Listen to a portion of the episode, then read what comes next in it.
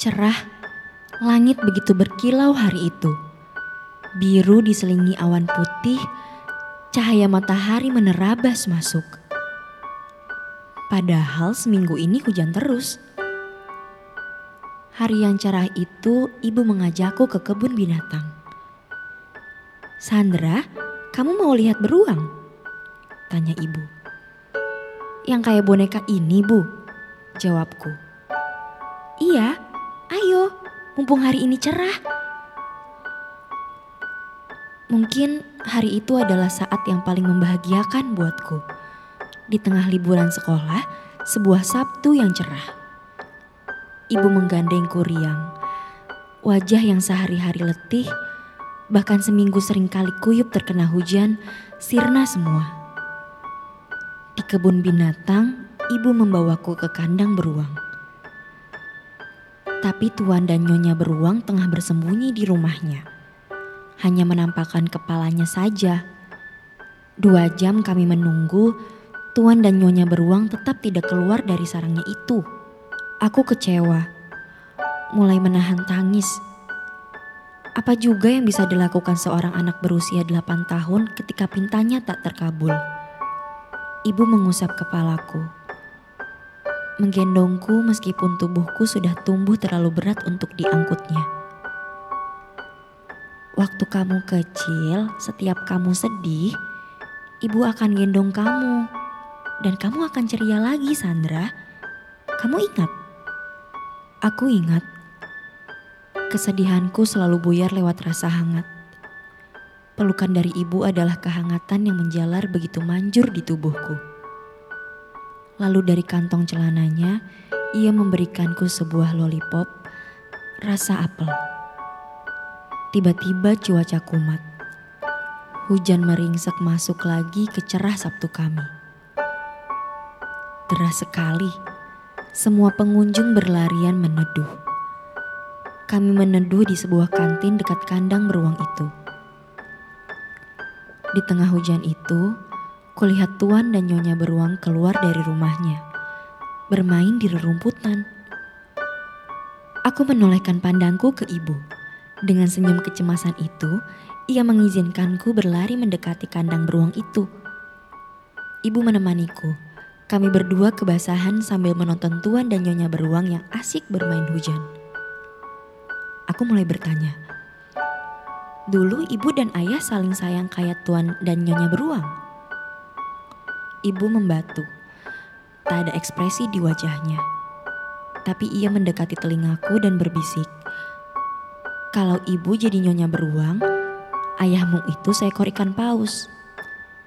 Aku tak paham seorang anak kecil belum memahami metafora serumit itu. Ibu kemudian mengeluarkan sesuatu dari dalam tasnya. Sebuah boneka yang masih terbungkus plastik dengan rapi. Sandra, boneka beruang kamu kan sudah mulai rusak. Ini, ibu beliin boneka dinosaurus buat kamu. Sabtu 17 tahun lalu itu adalah hari ulang tahunku. Ibu tidak pernah lupa hari kelahiranku.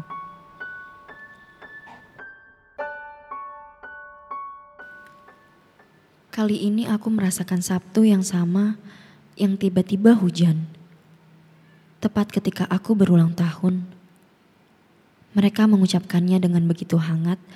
Selamat ulang tahun ke-26 Sandra. Quarter life. Aku tak menyangka bisa mencapainya sekaligus menjadi penanda sudah hampir 11 tahun aku kehilangan ibu. Ketika anak perempuan seusiaku saat itu bisa merayakan ulang tahun ke-17 mereka dengan sanak keluarga, aku tak punya siapa-siapa. Tinggal di sebuah kamar kos 2 kali 3 meter dan harus bekerja jadi guru les bahasa Inggris untuk anak-anak SD supaya bisa membayar tiap bulannya. Semenjak kepergian ibu, aku tak lagi berselera merayakan hari ulang tahun.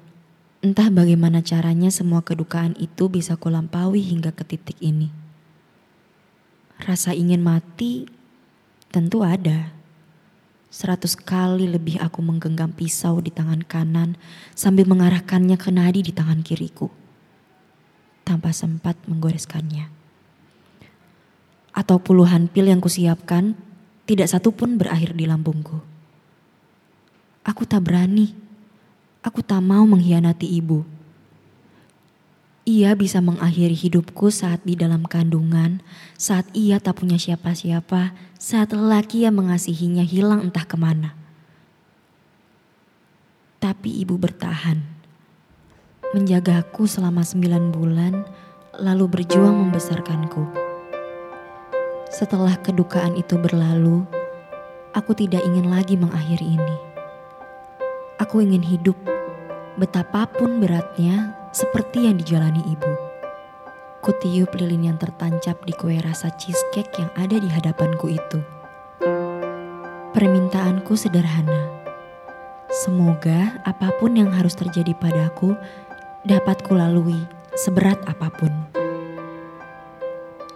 Nah Sandra, mudah-mudahan kamu selalu dicintai murid-muridmu ya di usia barumu. Ungkap Pak Liman, kepala TK tempatku bekerja.